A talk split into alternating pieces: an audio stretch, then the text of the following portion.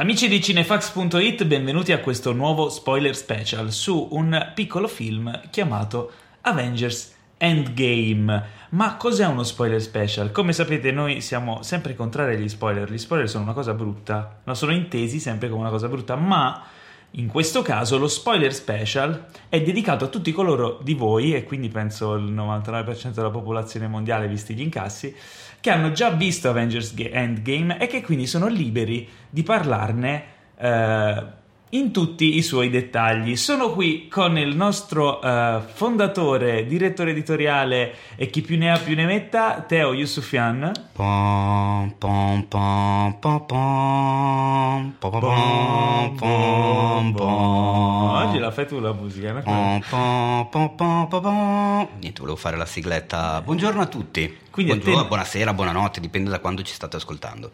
Quindi tu preferisci il tema degli Avengers a quello di Game of Thrones?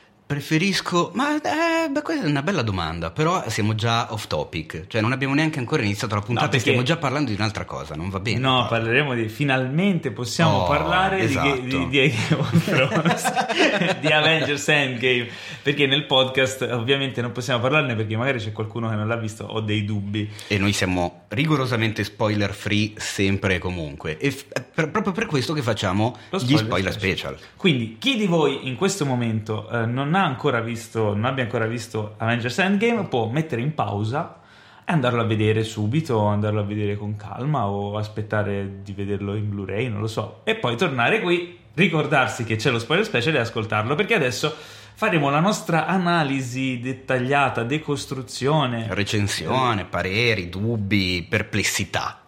Ma più che Beh. recensioni vogliamo parlare di, del film in tutti i suoi particolari aspetti, perché comunque questo non è un film normale è un film che segna, secondo me, uno spartiacque nel livello del, del cinema di intrattenimento tra il prima e dopo Avengers Endgame, tanto quanto sia stato anche Avatar, per esempio, no? mm-hmm. che pur non, non, essendo ritenuto un film perfetto, però ha creato uno spartiacque a livello di incassi, ma anche a livello di percezione no? del fenomeno del cinema di intrattenimento. Avengers Endgame Altrettanto, allora, eh, intanto c'è il, il, fattore incassi e, e, il fattore qualità cinematografica sono due cose che non sono direttamente collegate. Direi di no. Però Soprattutto negli me, ultimi 15 anni circa. Certo, poi c'è una grande componente di marketing, eccetera. Però secondo me, in questo caso in particolare, è collegato al livello di eh, carico emozionale che porta con sé il film e tutto il progetto eh, che, che, è stato costruito attorno al film. Eh, perché è un esperimento mai fatto prima, quindi ehm, un, un, arco di, 10, di 11 anni di film, con 22 film, eh, che si concatenano e creano questo spessore emozionale che confluisce poi alla fine eh, Prima, nel, nella prima fase è conflitto nel primo Avengers, che comunque incassò tantissimo, ma questa volta ci hanno, hanno messo veramente eh, il carico da 90 e la cosa che poi ne parleremo verso la fine di questo podcast è poi che cosa ci aspettiamo adesso per il futuro, perché dopo aver fatto un progetto così colossale, alzare l'asticella diventa difficile. Eh, abbastanza, infatti. E vorrei, allora, intanto eh, possiamo anche essere ordinati come facciamo nei nostri podcast di Game of Thrones e quindi seguire un po' il, il film nelle sue tre parti, perché mm-hmm come la maggior parte del cinema hollywoodiano ama fare, il film è diviso in tre atti, ma in questo caso in particolare i tre atti sembrano quasi tre film diversi. Assolut- sì, sì, sì, si vede tantissimo lo stacco Tra da uno all'altro. Esatto, per, per, chiarezza il primo atto eh, è quello che si svolge fino a praticamente quando loro viaggiano nel te- iniziano a viaggiare nel tempo. Il secondo atto finisce quando Gamora, no Gamora, quando eh, Black Widow fa la fine di Gamora, cioè si sacrifica per, e quindi loro riescono a raccogliere tutte le gemme. E da lì in poi c'è il terzo atto del drammatico finale. Quindi abbiamo un primo atto tetro, con mm-hmm. un ritmo abbastanza che ha dei picchi ma abbastanza sì, tranquillo che, che si, si, porta ancora dietro chiaramente l'atmosfera di Infinity Avengers War. Infinity War dove comunque le robe erano finite malissimo il male aveva vinto il cattivo era riuscito nel suo intento e anche se vabbè ci avrei un po' da dire nel senso io allora il film l'ho, l'ho visto due volte anch'io e se la prima volta eh, mi aveva stranito della roba, alla seconda questa percezione si è accentuata. Cioè sono meno sono ancora più convinto di prima del fatto che tra i due film fratelli Infinity War sia a tutti gli effetti un, un altro livello. Secondo me è molto più riuscito, molto più completo. Beh. Questo non lo so. Chiaro, non era facilissimo, sono tre ore di roba, però c- mm, non lo so. Non ne sono vedremo di arrivare a fine di questo okay. vedremo arrivare a fine di questo podcast e, e chiarirci le idee sia no. noi che magari loro a casa. Comunque aprire altri interrogativi, perché no, no? Infatti, quello sicuramente. Però appunto, tornando a quello che avevi iniziato a dire tu, il primo atto sì, un po' tetro, ma mm, non fino in fondo, nel senso, non riesce secondo me ad essere... Mantiene l'atmosfera del film precedente, ma già sceglie di allontanarsene un po'. Tipo? tipo ci sono, c'è già eh, di base questo, diciamo, questo mood, questa atmosfera per la quale poi mm, Marvel è diventata famosa ed è amata dai fan mm-hmm. e odiata dai detrattori, la questione delle battutine che stemperano Vabbè, ma non il c'è dramma. un film Marvel in, in, 11 anni che non ce l'abbia, quindi fa parte del DNA di Certo, però arrivando da Infinity War in un mondo dove la popolazione mondiale è stata dimezzata. Mm. Ah, ti dirò, l'unica, mm. l'unica che, non, che, mi ha un po'. Non dico dato fastidio, perché comunque a me il film è, è piaciuto molto e lo trovo fatto con tutti i suoi difetti, perché non è proprio stato ben cons- costruito, no? anche nel, nel tono, la scelta di tono. L'unica che un po' mi ha così non convinto è quando nel momento più drammatico trovi questa Black Widow cinque anni dopo. Eh, quindi vai, c'è stiamo già saltando una prima parte sì, esatto. di film in cui loro velocemente, che tra l'altro me l'aspettavo un po' che risolvessero la questione Thanos Così in all'inizio. No, sì, perché, no. perché come fai a costruire un altro film di loro contro Thanos quando tutto il film precedente è stato questo, no? Poteva essere ripetitivo, quindi io immaginavo potrebbe essere che risolvano la questione Thanos a inizio film e che tutto il film sia incentrato sul riportare in vita quelli scomparsi perché comunque nessuno si aspettava che rimanessero morti Black Panther, uh, Spider-Man o Doctor Strange. Quindi uh, non mi ha sorpreso quella parte lì, cioè la morte di Thanos repentina a inizio film, mi ha più sorpreso il fatto che avevo ragione. Però è, è, stato figo. Lì poi quel 5 anni dopo non me l'aspettavo, anche perché apre tutta una serie di scenari anche futuri eh, particolari. E non solo. E non solo. La parte che non mi ha convinto è Black Widow, disperata, dopo 5 anni che tiene le fila un po' di questi Avengers uh, della disperazione, è lì che si fa il suo panino col burro d'arachidi triste e arriva, arriva Steve Rogers che gli fa la battutina. Eh. Cioè la vedi che piange in uno stato disastroso entra con questa battutina splendida, no? Che ci sta nel tono Marvel, però effettivamente poteva anche essere un pochino più carino. Eh? Cioè, anch'io l'ho trovata un po', un po', fuori luogo, ecco, cioè c'è il tempo per le battutine, le, le, le, ma, ma, poi nel senso sono sempre, io non, mai, non l'ho mai criticato la, i, i Marvel movies da quel punto di vista, perché secondo me sono sempre riusciti a a, a tenerle nel, nel, nel, giusto ambito, anche per dire un film dichiaratamente demenziale come Thor Ragnarok, perché mm-hmm. te lo dice fin, eh. da, fin, dai primi minuti. Fin troppo demenziale. Cioè lui è appeso come un salame che si gira e intanto gli dice al tizio no aspetta un attimo che non ti vedo, aspetta, aspetta, ah ok adesso ti vedo, parlami. Cioè lì ti dichiarano guarda che questo film sarà stupido. un po' più stupido degli altri. Qua invece mi aspettavo che quel tono rimanesse un, un, un po' più costante all'inizio. Poi puoi andare un po' dove vuoi. Ma boh, non lo so. Adesso poi a memoria non mi vengono in mente le altre situazioni. Una è appunto questa qua di, di Captain America che arriva e gli fa. Beh, ci sta però che andasse a smorzare un po' mm. i toni. Cioè, mentre comunque l'inizio inizio.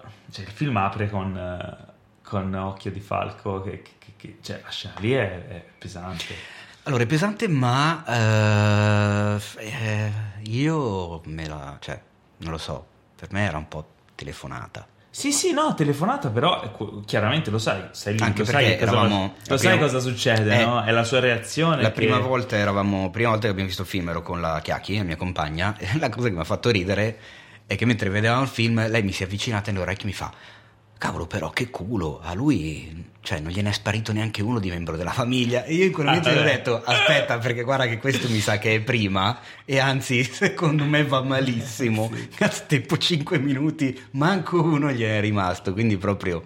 Ah, io l'ho apprezzato, vabbè. cioè come inizio l'ho apprezzato perché Intanto è il primo film in cui lui, il povero Jeremy Renner, ha qualcosa su cui lavorare. Sì, esatto, in effetti. E sì. finalmente è diventato un personaggio che mi piacerebbe rivedere. E uh, a parte che mh, Scarlett Johansson è la mia Sandra Bullock, mm. quindi la scena in cui precipita e si schianta in terra ti ha fatto, gio- ti ha fatto gioire. Mi ha fatto gioire molto. Avrei prolungato quell'inquadratura.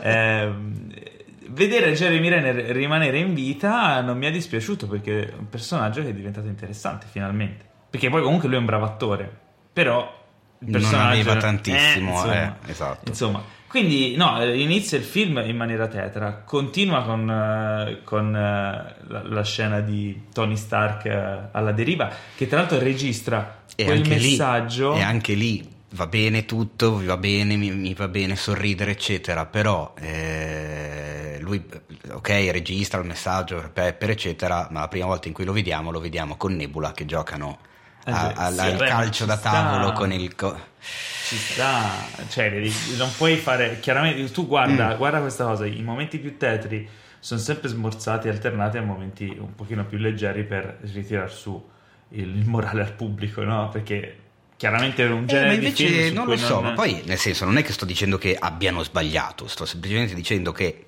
secondo me cioè, io avrei preferito tutto un, un, un, inizio un po' più eh, anche pesantuccio se vogliamo, anche proprio tetro e cupo e dark e pessimista per come era finito il film precedente. Eh, Invece che, appunto mi parti, con, media... eh, mi, pa- mi parti con Occhio di Falco che perde tutta la famiglia, scena bella, tra l'altro girata anche bene, con montata bene, con lui che si gira, cioè fatta bene, d'effetto, e poi mi passi a questi due alla deriva nello spazio che giocano a calcetto con eh, il foglietto di carta, con, con lei che sembra quasi una parodia, cioè lei che, mm, mm, che, che grugnisce perché non riesce a fare gol, cioè non, non escludo... siamo già subito al troppo. Comunque non escludo, Però, che siano, non escludo che siano aggiustamenti poi fatti in, in, fase successiva per mm. limare il tono, perché magari in sceneggiatura era tutto più tetro, poi visto su schermo hanno detto no, forse è troppo, cercano, sai, cioè, hanno i soldi e lo spazio e il tempo per poter fare di, ah, di quello sicuramente.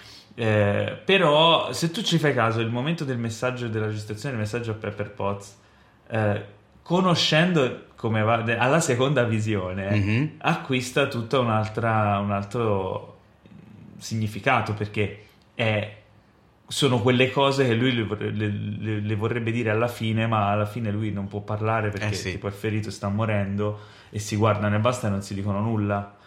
E lì torna, in, torna quel messaggio lì. Quindi è abbastanza circolare la cosa del film. È molto bello il percorso che, che fanno fare a Tony e a lei in una maniera non convenzionale. E cioè, veramente ingegnosa anche a livello di scrittura ed è una cosa che sicuramente noti alla seconda alla visione. Alla seconda visione, certo. Perché... perché... il film dura tre ore. Esatto. Quindi magari non sei freschissimo alla fine da ricordarti esattamente cosa le dicevo. E lì arriva subito la prima scena in cui uno si pone una domanda. Mm. Come cacchio lo trova Captain Marvel ah. nel nulla infinito dello spazio cosmico, intergalattico?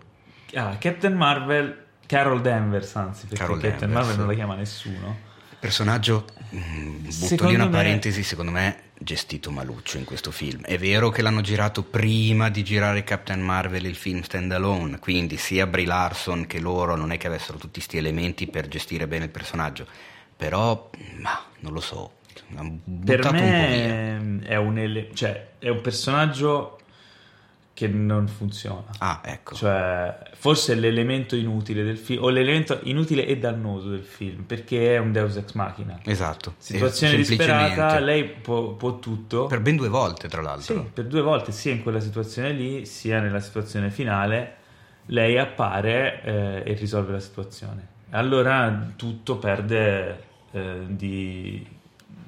cioè la, la, posta in palio non è più la stessa perché sai mm. che c'è sempre questo Jolly che... Tra l'altro rendendosi di... antipatica come la cacca perché... Cioè, all'inizio del film, eh, a parte che non la conosce nessuno. Ah, tra l'altro, altra cosa, ma alla fine di Captain Marvel, del film, mm. la, la, scena post-credit, te la ricordi? Sì, è quella del, di loro nel... C'è lei che compare.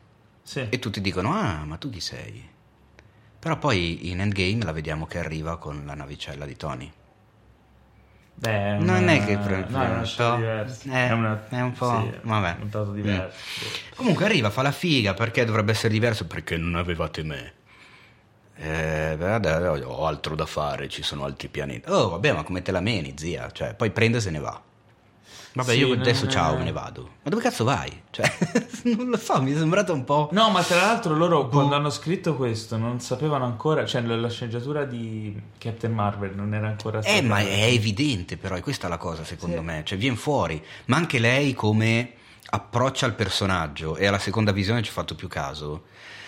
Se tu hai visto Captain Marvel, lo vedi che proprio lei in uh, Brie Larson in Endgame non, non, aveva minimamente la più pallida eh, idea di cosa anche, dovesse fare. Cioè, tieni conto sono anche passati vent'anni rispetto a quello che si vede in Captain Marvel, quindi il personaggio si presuppone che abbia vissuto vent'anni di, di avventure, di cose che potrebbero averla cambiata, quindi secondo mm. me si sono preoccupati poco di questo mm. tipo di continuità. Per sì, quello è vero, non ci avevo pensato, però... Solo mm. che Captain Marvel 2, se è così lei, cioè, è sostenibile. Mamma mia. E poi arriva la seconda domanda. Mm. Attenzione, po- vado. Vai. Io ho un po' di appunti, mi sono preso gli appunti stavolta ah, bravo, perché ho detto che così compiti. faccio le... Eh sì, per forza. Allora, si pone il problema del dove caspita è Thanos, giusto?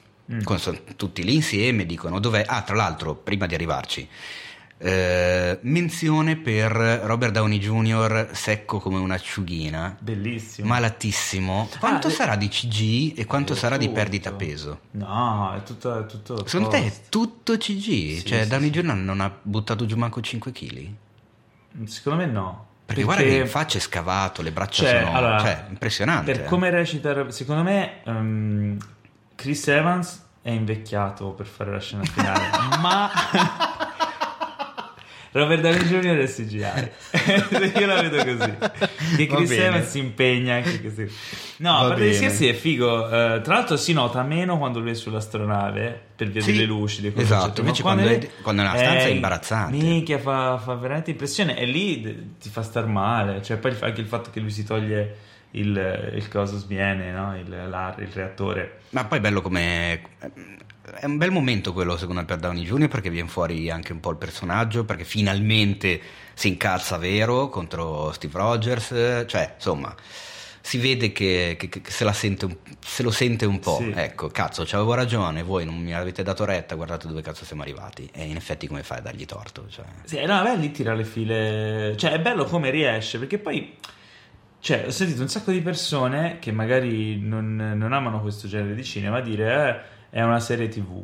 A parte che, cioè, dire un film è una serie tv di questi tempi è quasi un complimento. Però lasciamo stare questa cosa. Anche perché fino a poco fa per fare un complimento a una serie tv si diceva sembra un film. Esatto, Quindi, esatto. Cioè, c'è un a parte, a parte questo, eh, il discorso è che la narrazione seriale esiste dall'alba dei tempi, eh certo. dalla mitologia greca, Omero, eh, cioè era tutta narrazione seriale quindi fa parte del nostro DNA di, di storyteller, no? E anche di, di, di, di, story listener. Esatto.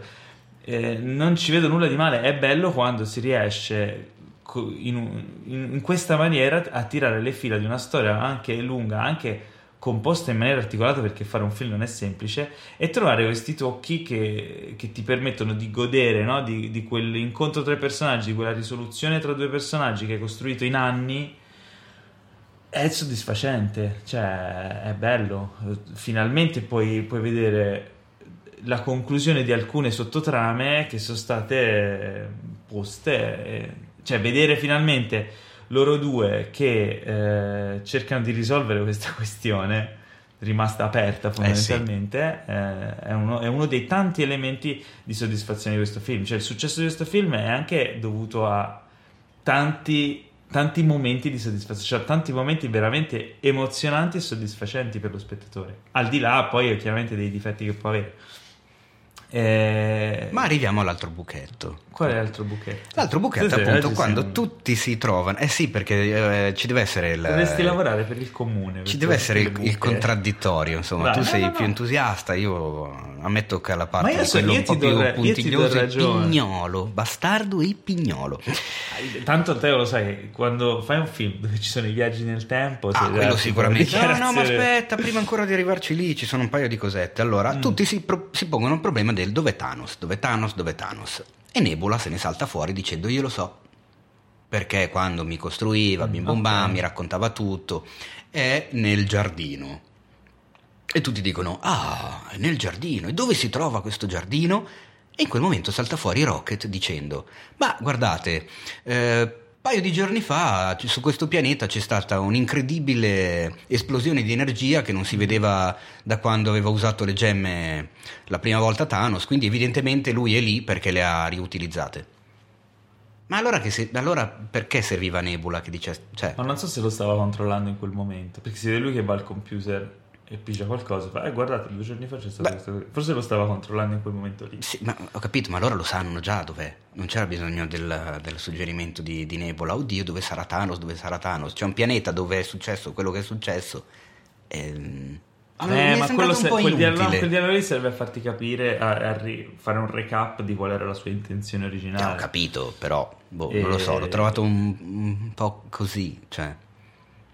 E beh, poi scena bella, vanno lì e... Ok, scena, sì, scena bella, vediamo Thanos con la dice, casalingo, io... con la maglietta, eh, tutto mezzo brugiacchiato. Che dice, io sono inevitabile. Io, che dice, io sono inevitabile o, in italiano, ineluttabile. Frase che ha fatto impazzire... Che ha aperto tutta una serie di, esatto. di, di, di in inglese dice inevitable, in italiano è stato tradotto con ineluttabile, ma in inglese esiste anche ineluctable che è la traduzione letterale, però in inglese è più comune dire unavoidable forse. Mm. Forse, non ne sono sicuro di questa cosa. Quindi, se fosse più comune unavoidable e lui ha usato inevitable, allora è giusto tradurre ineluttabile. Allora potrebbe essere. Perché comunque, se pensi al personaggio, a me come termine ineluttabile è piaciuto, cioè è proprio da Thanos, è eh, è di classe, è elegante il termine ineluttabile al posto di inevitabile, dai, è, è, meno, è meno, comune. Eh, lo so, però dipende più, dall'autore. Che po' più, cioè, più elegante. Eh, Marcus McFreely e mm, come si chiama l'altro? Eh, Christoph qualcosa? Eh, non me lo ricordo. Eh, se loro, se loro volevano comunque usare un termine conosciuto da tutti, non andava tradotto con ineluttabile cioè, il film comunque è eh, abbraccia un range di, ah, di utenza no, certo, da, okay. da, dagli cioè, tu dici anni. gli adattatori italiani hanno voluto rendere un po' troppo elegante Thanos rispetto alle intenzioni di, degli, degli sceneggiatori originali eh sì Marcus mm. e McFreely. Marcus, eh, okay. ho creato una crasi di due, di due sceneggiatori. E, ehm, quindi vabbè a parte questa cosa qui bella la, come è stata creata la situazione. A parte Thanos nella sua baracchetta che in mezzo alla frase perde la testa letteralmente. Esatto. No innanzitutto gli, a parte che gli tagliano il braccio pronti via. Ah sì quello già è che figo. anche lì uno dice ma allora nell'altro film potevate anche non so ma che pensare di farlo, visto che è un anno che lo diciamo eh, tutti. Però esatto, magari non se lo sarebbe fatto tagliare. Già, e poi comunque è un lui, po' più deboluccio. Già il fatto che lui appare in scena con queste cicatrici addosso, eh sì. dici cosa è successo? Cioè, c'è un grande pathos quella scena. Cosa che se fai attenzione comunque già si può vedere in Infinity War. Cosa? Nel finale di Infinity War, che vediamo Thanos bello soddisfatto, eh, già si nota che lui ha ha, una parte del corpo segnata dallo schiocco. Dal primo schiocco? Eh dici? sì, ci fai, non, non, ci fai attenzione quando lo vedi, ma dopo aver visto Endgame, se vai a rivederti ah. la scena, ci fai caso. Cioè, ah, ci avevano già fatto attenzione a questa cosa. E niente, alla fine, niente, in mezzo Cinque. alla frase c'è Thor che non ce la fa più e dice: Senti, ho sbagliato una volta, e mo, eh, non mi inculi più. E quindi però sembra quello più emotivamente coinvolto per come fa la, cioè, come Thor chiude la scena. Beh, ma perché secondo me c'è un senso di colpa devastante eh. dentro, anche perché fondamentalmente se appunto se lui avesse mirato alla testa invece che al corpo nel film precedente le cose sarebbero finite prima e non sarebbe successo tutto il casino dello schioccone. Uh-huh. Quindi ecco. Poi vabbè, c'è anche la cosa del, eh, della battuta che ma lì è successo due o tre volte durante il film, durante la mia prima visione, te l'avevo già detto a tête a tête che un paio di volte mi è capitato di pronunciare delle battute dei personaggi un secondo prima che le pronunciassero loro. Ed eh, è una cosa che non mi piace mai perché dico, mm, perché dovevano essere così prevedibili. Beh, secondo me ci sono. Dicono, ma, ma cosa è successo? Ho mirato alla testa. E lui in quel momento dice esattamente: Ho mirato alla testa. Quando succede sta cosa. Quella non, non me la. Mm. Quella sul so. finale, quella di Tony Stark, secondo me era Beh, Quella era ultra, altro non era neanche telefonata, quella era proprio una mail. Cioè, no, quella era, era arrivata una settimana coro. prima, esatto. Tutta cioè, la sala in coro. Eh, dai, era, era per, per, forza. No, ma a parte questo, vabbè, eh, andiamo avanti perché poi Thor, cioè dopo ce lo ritroviamo bene in forma. Eh, esatto. Cinque anni dopo, eh, la situazione... Intanto c'è appunto, c'è lo stacco dei cinque anni dopo che non mi aspettavo minimamente. Non ah. pensavo che avrebbero preso quella direzione. Nemmeno io. Però oggi ho avuto una folgorazione. Attenzione. Pensavo, allora, sappiamo che c'è in uscita Spider-Man Far From Home mm-hmm. eh, mhm. e che dal nuovo trailer eh, si vede che riper- riprenderà direttamente da subito dopo eh, gli eventi di Endgame. E quindi ho pensato una cosa, sono passati 5 anni, si svolge tra 5 anni. Eh, e se la Marvel avesse deciso di fare un esperimento uh, a livello narrativo e ambientare tutti i film dei prossimi 5 anni nei uno dietro l'altro, dei... uno dietro l'altro come Ritorno al futuro? Ti ricordi che i tre Ritorno al futuro sono, sono concatenati a sì. distanza di pochi giorni? Eh, ma tu dici a coprire quel buco di 5 anni no, che si no, vede no, in Endgame? No, no, no, o... tutti insieme, tutti nei, nei giorni dopo Endgame. Immaginati ah, che fanno uscire tutti nello stesso Dunque, istante. Eh, in 5 anni Beh, nel trailer di, di, Spider-Man in effetti si vede che lui gli dice ma non potevate chiamare Thor? No, perché è nello spazio e ci si immagina tutti che sia con i guardiani. Ma non potevate chiamare Capitan Marvel? No, perché raggiun- eh, non è disponibile. Quindi probabilmente potrebbe anche essere. Che... Eh, sicuramente Spider-Man è ambientato subito dopo. E ok. Metti che è la settimana dopo ma dopo cosa esce? Uh, metti che tutti i film successivi... Per adesso di confermati ci sono solo uh, Doctor Strange, il sequel, Black Panther, però Black non si sa quale, quale sarà... Black Widow, ma non, non, non si sa quale sarà il film che esce uscirà. dopo Spider-Man. Eh no, non hanno okay. detto un cazzo, ma lo diranno a, a breve, perché tra un po' c'è la... C'è il, il, si chiama Disney Con, però è come se lo fosse. Disney Celebration. Esatto, Disney Celebration non l'hanno dichiarato prima, non l'hanno annunciato prima nelle convention precedenti, chiaramente aspettano di dirlo a casa propria per fare il botto, ma io sono convinto che a sto giro diranno, visto che ci sono già tutti gli slot, uh-huh. sono venuti fuori eh, tutti gli slot occupati fino al 2025, che è imbarazzante, e ne usciranno tanti di film, tra Disney, live action Disney, Marvel, Pixar, Star Wars, eccetera, ma non ci sono i titoli. Secondo me sicuramente questo mese lo verremo, lo vorremmo sapere. Quindi immaginati che in 5 anni eh, Marvel fa uscire di solito 3 film all'anno, 15 film. E ormai sì. Ok, 15 film ambientati tutti nell'arco di poche settimane che si sovrappongono in quei giorni lì. Sarebbe una figa, cioè narrativamente sarebbe una bomba, una roba che non è mai stata fatta. Sarebbe complicatissimo da tenere in piedi cioè, eh, da, da, da, tenere insieme senza sputtanare no, ma non qualcosa. non per forza collegati, cioè per, se esce Guardiani 3 che è ambientato ah, nel, beh, no, con, certo, in contemporanea ma da un'altra parte, sì. però se eh, riescono a farli a far concatenare una parte di eventi in modo che portino a un altro Avengers o qualcosa del genere, boh, non lo so, potrebbe essere portare questo esperimento sul prossimo cioè io come, di nuovo come previsione cosa. secondo me per come stanno le cose e dalle poche dichiarazioni che hanno fatto finora vedendo anche com'è eh, Spider-Man Far From Home che sappiamo che è, lui che sarà il film che chiuderà la fase 3 secondo me nei prossimi film faranno eh, introdurranno eh, altre questioni proseguendone proseguendo quelle aperte, quindi Spider-Man rimarrà, Doctor Strange rimarrà, Black Panther rimarrà, arriveranno i rimpiazzi perché in qualche modo devi rimpiazzarli in qualche modo. Eh, ci saranno dei nuovi... In qualche modo devi rimpiazzarli in qualche modo è una frase che non ha alcun senso, però vabbè, spero mi sia, sia capito. Questa fase 4 sarà un'ulteriore costruzione, nella fase 5 secondo me potremo vedere l'inizio di quello che sarà, a mio avviso, la conclusione della fase 5, ovvero un film dove ci saranno dentro, oltre agli Avengers, anche gli X-Men. Secondo me, non lo so. Si non parla so. di dieci Prima anni, eh, ancora. Sì, prima di introdurre gli X-Men, secondo me aspetteranno un bel po'. Ma hanno parlato di fase 5, quindi... Vedremo, vedremo. A parte Però adesso si parla comunque di una decina d'anni, eh, ma eh, circa. Quindi eh, hai ampiamente tempo di costruire la cosa, di metterla in bomba, di fare il casting, di, di- di costruire tutta quanta la questione. Non dimentichiamoci che hanno anche in mano anche i Fantastici 4 adesso.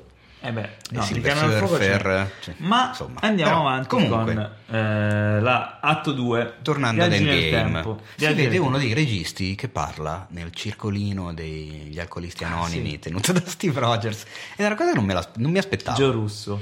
Non mi aspettavo questa cosa di vedere la Il com- cameo. il cameo di uno dei registi. Però deve essere cavata anche. Dai. Beh, infatti sì, non è stato male. Però è Pensavo- stato Quando l'ho visto ho detto no, ora, ora- ora sarà un cane. E invece no, No, no. è stato anche bravo. Bravo Joe. Eh, però fa vedere come, eh, come Captain America si, si sta so, prodigando, se si sta avvicinando Eh, sì. al, al popolo, non lo so, è Eh, una certo. cosa che di sviluppo del personaggio, mentre ha ceduto il comando a Black Widow eh, e lui va solo a fare le battutine stupide. Esatto. disperare. e, Beh, quindi c'è la questione del come si rimette in moto tutto quanto. Che a me, io ogni volta che ci ripenso, mi Ok. fa sempre più ridere. del topo. Del topo. Però se ci pensi è coerente. È Ecco. coerente con quello detto in, da Infinity War, in Infinity War da Doctor Strange. Sì, che lui dice che se 14 milioni e ciccia di possibilità ce n'era solo una. Eh, quindi di tutti quei milioni di possibilità, Solo quante- una volta c'era quella roba del topo che passava. o su. magari s- 15 volte la roba del topo, di cui una. Una- no? ah, ok, vero. Cioè, non lo so, però, ci Però, sta. ma quanto fa ridere che ricordiamoci di- che, eh, eh, che animale è il simbolo della Disney. Quanto tu fa ridere che sia un topolino che mette in moto tutto quanto. Io ho questa teoria, non, non mi sembra di averla letta da nessuna parte, ma a me sembra quasi scontato il- la strizzatina Sì. d'occhio. Può essere effettivamente. Anche perché voglio dire, ma Poteva essere Poteva ess- un piccione. Poteva essere una formica di Ant-Man anche perché, cioè, a parte che alla fine del film, alla fine di Ant-Man o di Ant-Man 2, non mi ricordo, c'è una formica gigante che suona la batteria in casa, te la ricordi? Sì. Una delle- Che cazzo di fine ha fatto quella formica lì? Del primo Ant-Man. Del primo Ant-Man. Sì, è vero, del primo. Eh, Che boh, fine ha fatto quella so, formica? Quanto, quanto vivono le formiche? Non lo so, però non si è più vista. Cioè... mi è sempre rimasto Comunque, sto dubbio, Ant-Man, Ant-Man secondo me è il personaggio più divertente del film. Eh, sì. Beh, vabbè, ma Paul Rudd È bravissimo. Già, ri- già detto in un'altra occasione, a me fa, fa ridere solo a guardarlo, non lo so. No, no, Mi sta proprio- proprio simpatico Paul Rudd. Però in questo, in questo in particolare eh, perché riesce ad avere un ruolo fondamentale e allo stesso tempo stupido. Eh sì, esatto. E la sua apparizione, anche vabbè, si era intravisto nel trailer, ma non si capiva. Eh, lui mette in moto il discorso dei viaggi nel tempo. Il secondo atto è l'atto di è il suo praticamente. Eh sì. Anche lì, beh, faccio ancora il pignolo bastardo. Mm. Ma mi vuoi veramente dire che sono cinque anni che c'è questo furgoncino eh, chiuso lì Vabbè, nel oh, te- deposito del, Ma del che cagacazzo, del- ma divertiti. del- come si chiama del Io carro sto- attrezzi ah, io della sto- rimozione stradale ed è tutto acceso come fa ad avere energia Io ancora dopo sto correndo in questo percorso perché voglio arrivare alla scena di, di Cap che prende il martello e dei portali e, tu, Ok. mi, e tu mi rallenti. No, voglio arrivare lì. un'altra di Come questione tu quando- stupida. Allora te la dico subito la questione Oh, vai, stupida. dimmelo. Un'altra questione stupida. Quando ri- riportano le cose com'era, giusto? Cioè lo schiocco Ok. di Hulk. Eh, ma questa tienila per, Per- per il finale. Ah, Eh, allora vedi, sennò, eh, ok. Io, io voglio andare in ordine, però tu mi, mi rallenti. Va bene. Io voglio fare come fai tu quando vuoi parlare di Tarantino. allora Oggi va bene, allora in vanno indietro nei vari anni. Ok, allora Posso questa dire- scelta qui, secondo te? È stata una figata. Ah, quindi sei a favore. Questa scelta mi è piaciuta molto perché è allo stesso tempo un enorme spudorato fanservice, nel senso Beh, sì. stai vedendo il ventiduesimo film, coronamento di un percorso, quindi ti rifaccio vedere come siamo arrivati qui, Sì. quindi ti faccio rivedere delle scene dei film che hai visto, magari hai amato. Stanno venendomi a prendere per quello che sto dicendo. eh. No, no, scusate, non volevo essere così. Secondo me era una bella idea, che cazzo vuoi? No, se n'è andata. E allo stesso tempo è un'idea che funziona, funziona benissimo in sceneggiatura, perché era, non mi viene in mente un altro modo per portare avanti il discorso È da quel punto di vista. stesso discorso di Captain Marvel, è un po' una soluzione È comoda, sì, però è, è- è- comunque una bella, rimane Ma secondo me una bella, una bella soluzione, perché rivedi il 2012, rivedi il 2014, cioè comunque è interessante, ma anche qui... Non ho amato hanno- un paio di cose. Hanno io. scazzato Sì. qualcosina. In particolare Hulk Bravo, esattamente. nel... Non lo so, non mi sembrava Hulk nell'uno o nell'altro. Bravo. No, più che altro l'Hulk che si vede nel- non in questo nuovo nuovo... L'Hulk che si vede in questo nuovo 2012, diciamo, Mm. e non assomiglia per un cacchio all'Hulk Infatti. che abbiamo veramente visto nel 2012. È un Hulk che reagisce, si lamenta delle scale, che deve prendere le scale. Non, era, così. No. Il- quella roba, quella roba lì mi ha Ecco. fatto infatti invece, volevo arrivare lì. invece il nuovo Hulk mi è piaciuto, però anche lì, boh, cioè eh, Bruce Banner finalmente ha trovato la quadra per coesistere con Hulk, no? Tra l'altro ho- ho- non ho letto i fumetti, però... Adesso stanno venendo a prendere Stanno venendo a prendere me, perché ho letto che nei fumetti eh, lui coesiste con Hulk, quando raggiunge quella forma lì, ogni- cioè, cerca di essere Bruce Banner, ma ogni tanto gli viene fuori anche Hulk, cioè sono Hulk e Bruce Banner che coesistono e quindi ogni tanto lui sbrocca, cioè è Bruce Banner ma con un po' di Hulk eh, in costante eh, coequilibrio, È, no? è- è Brusque Banner. Brulk Banner. Sì, cioè, quindi, eh, che ne so, sta facendo le robe e ogni tanto sbrocca, cioè queste due, è tipo bipolare, no? Invece in questo caso qui lui ha il fisico di Hulk e la mente di, di Banner, il che lo rende un personaggio inizialmente interessante, anche divertente, però secondo me è meno approfondibile. Cioè, a lungo andare, o, o lo, o lo svilupperanno in futuro facendogli venire fuori di nuovo gli sbrocchi di Hulk, cosa che sarebbe sinceramente interessante. Però, vabbè, quando appare lui così fa ridere, cioè, mh, è molto divertente. Anche il suo siparietto con, eh, con Paul Rudd, con Ant-Man, eh, eh, che i ragazzi che vogliono la foto. Sì, quello- anche lì non sono a tavola con Captain America e Black Widow loro? Quando arrivano i ragazzetti e vogliono la foto solo con Hulk e Ant-Man non lo conoscono?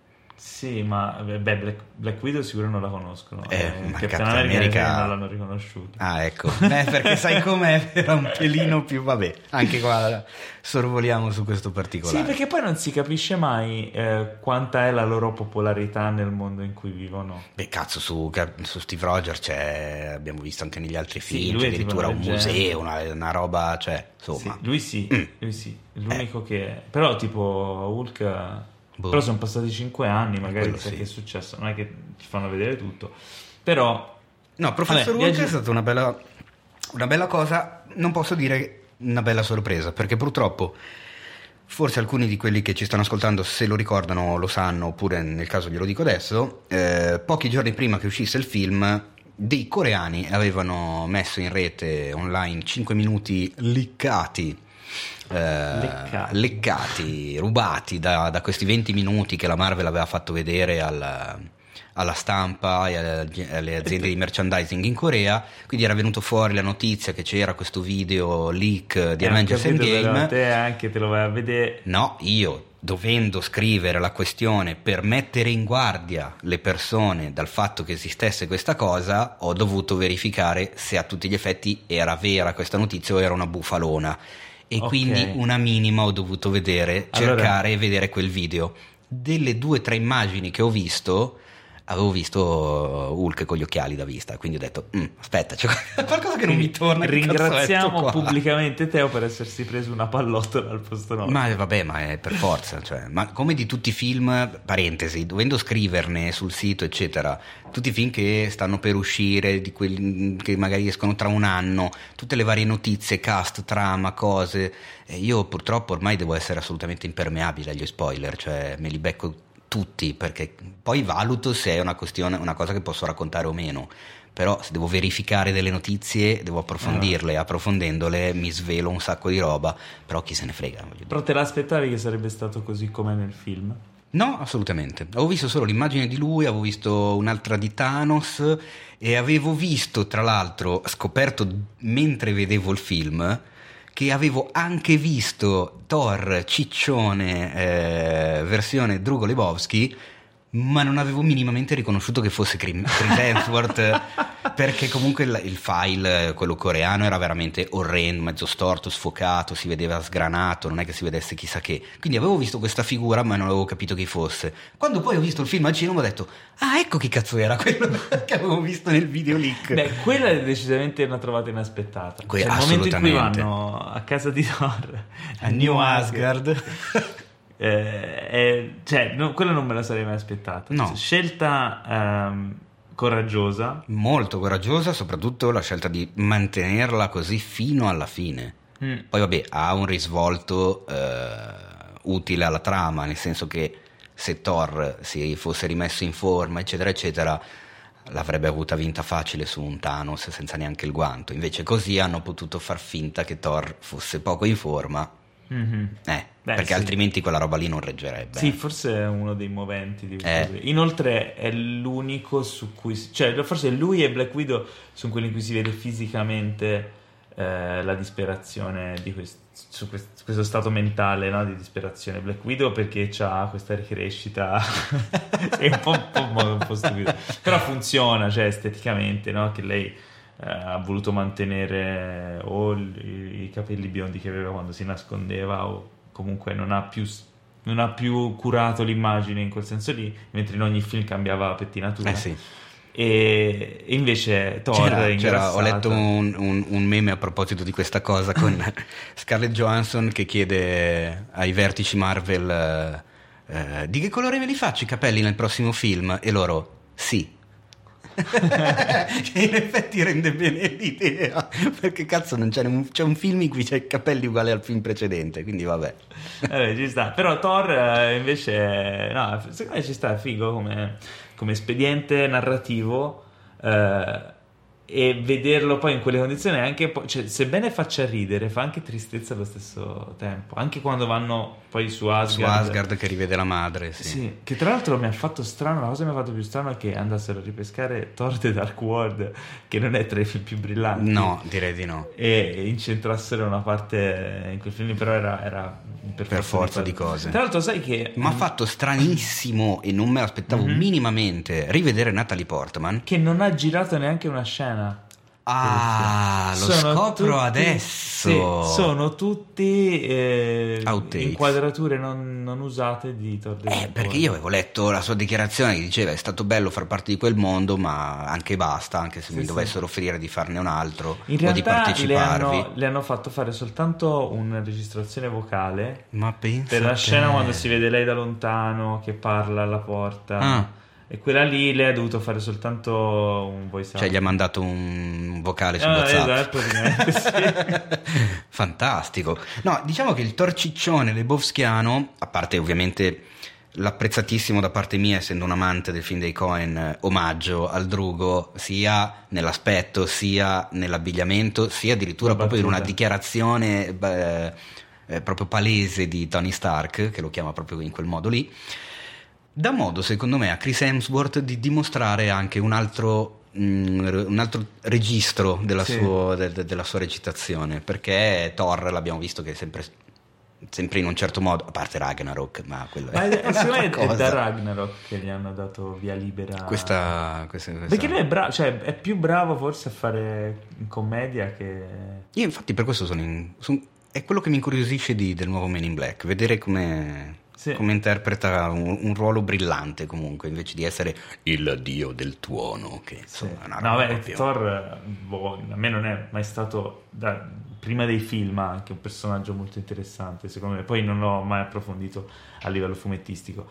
Eh, il, il primo film non è male, Thor The Dark World è abbastanza mm. imbarazzante. Parer mio uno dei meno riusciti dei 22. Invece questa, no, cioè da eh, Ragn- Ragnarok non è che mi abbia fatto, mi è piaciuto, non mi ha fatto impazzire, però da lì in poi ha preso una, una strada che adesso è un personaggio che voglio vedere, nel senso specialmente ora che sarà insieme ai guardiani, eh, cioè, esatto. si integra alla perfezione. Ma infatti è per quello che secondo me hanno preso quella strada, per portarlo là, anche perché i guardiani hanno quel tipo di, di, di spirito e di registro comico non potevano metterci uno certo. Mm, ultra no, serio. È, poi una bella, cioè, comunque è una svolta abbastanza coraggiosa di cambiare un personaggio radicalmente così. Forse proprio a causa di The Dark World, non lo so.